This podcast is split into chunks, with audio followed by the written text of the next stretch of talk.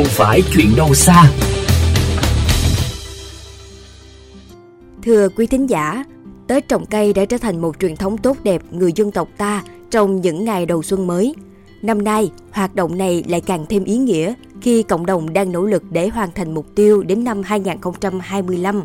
cả nước trồng được 1 tỷ cây xanh. Mekong FM đã có những ghi nhận về không khí hưởng ứng Tết trồng cây Xuân nhâm dần 2022 tại một số địa phương đồng bằng sông Cửu Long. Mời bà con và các bạn cùng theo dõi. Sáng ngày 7 tháng 2 vừa qua, tỉnh Hậu Giang đã tổ chức lễ phát động Tết trồng cây đời đời nhớ ơn Bác Hồ tại phường 5, thành phố Vị Thanh.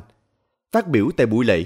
Chủ tịch Ủy ban nhân dân thành phố Vị Thanh Nguyễn Văn Tuấn nhấn mạnh việc trồng cây, trồng rừng góp phần quan trọng trong việc chủ động phòng chống thiên tai, cải thiện môi trường sinh thái, làm đẹp cảnh quan, nâng cao đời sống vật chất và tinh thần của nhân dân. Thực tế, trong năm 2021, tỉnh Hậu Giang đã dành sự quan tâm và khuyến khích các hoạt động trồng cây gây rừng. Kết quả, đã có 115 hecta rừng được trồng mới. Tỷ lệ độ che phủ rừng đạt khoảng 3,1%, tăng 0,1% so với năm 2020. Ngoài ra, Chi cục Kiểm lâm cùng các địa phương tổ chức trồng hơn 55.000 cây trong dịp Tết. Các ngày lễ kỷ niệm và trong chiến dịch giao thông nông thôn thủy lợi và bảo vệ môi trường nông thôn.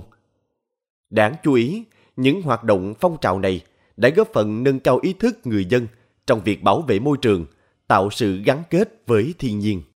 À, gia đình của em thì ngoài cái à, à, phát triển kinh tế thì còn trồng thêm cây xanh để mà tạo cảnh quan môi trường thêm xanh sạch đẹp không những là bản thân em mà em còn à, thể là vận động những người xung quanh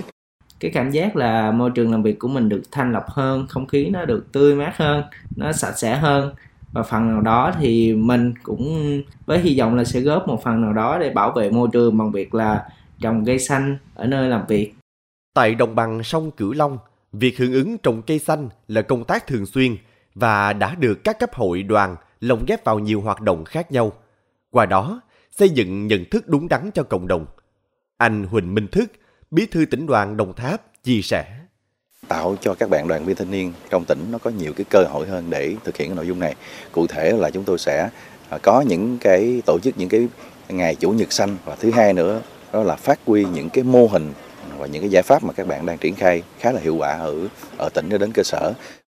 Trước đó ngày 6 tháng 2, Chủ tịch nước Nguyễn Xuân Phúc cũng đã đánh trống khai lễ Tết trồng cây quy mô cả nước và kêu gọi toàn thể đồng bào cùng tích cực hưởng ứng hoạt động này. Một trong những yêu cầu đặt ra đối với việc tổ chức Tết trồng cây là phải thiết thực và hiệu quả, không phô trương hình thức. Về vấn đề này, ông Trần Quang Bảo, Tổng cục trưởng Tổng cục Lâm nghiệp lưu ý phải quan tâm đến trồng cây xanh trong rừng đặc dụng, rừng phòng hộ, trồng mới rừng sản xuất trên những diện tích đất còn trống và trồng cây xanh phân tán ở khu vực đô thị, nông thôn, tạo môi trường cảnh quan